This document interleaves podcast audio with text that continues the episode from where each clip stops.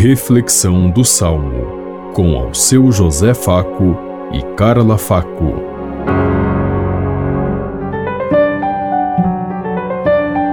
Paz e bem a todos os ouvintes que estão em sintonia conosco neste dia, na meditação do Salmo 97.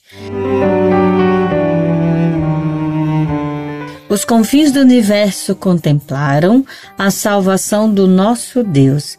Cantai ao Senhor Deus um canto novo, porque ele fez prodígios.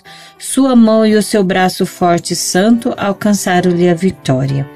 Os confins do universo contemplaram a salvação do nosso Deus. Aplauda o mar com todo ser que nele vive, o mundo inteiro e toda a gente. As montanhas e os rios batam palmas e exultem de alegria. Os confins do universo contemplaram a salvação do nosso Deus. Na presença do Senhor, pois ele vem, vem julgar a terra inteira, julgará o universo com justiça e as nações com equidade. Os confins do universo contemplaram a salvação do nosso Deus. Os confins do universo contemplaram a salvação que vem de Deus. Deus continua se manifestando, se revelando e vem a cada um de nós. Desde os confins do, do mundo, no começo, que nós podemos dizer, no tempo, outros dizem no tempo de Adão e Eva, mas é desde que o mundo é mundo, Deus está presente porque Ele que fez tudo que existe e tudo que somos.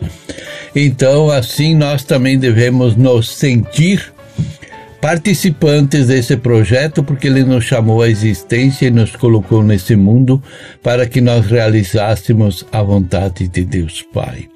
É tempo de nós olharmos para a natureza, para o mundo, para o universo e tudo que existe. Não basta hoje, como muitos falam, dizer vamos salvar a alma. A alma já está salva por natureza. O que nós devemos salvar é o universo, o mundo e a história para que as gerações uh, futuras também possam participar desse projeto do Reino de Deus dessa graça e dessa glória.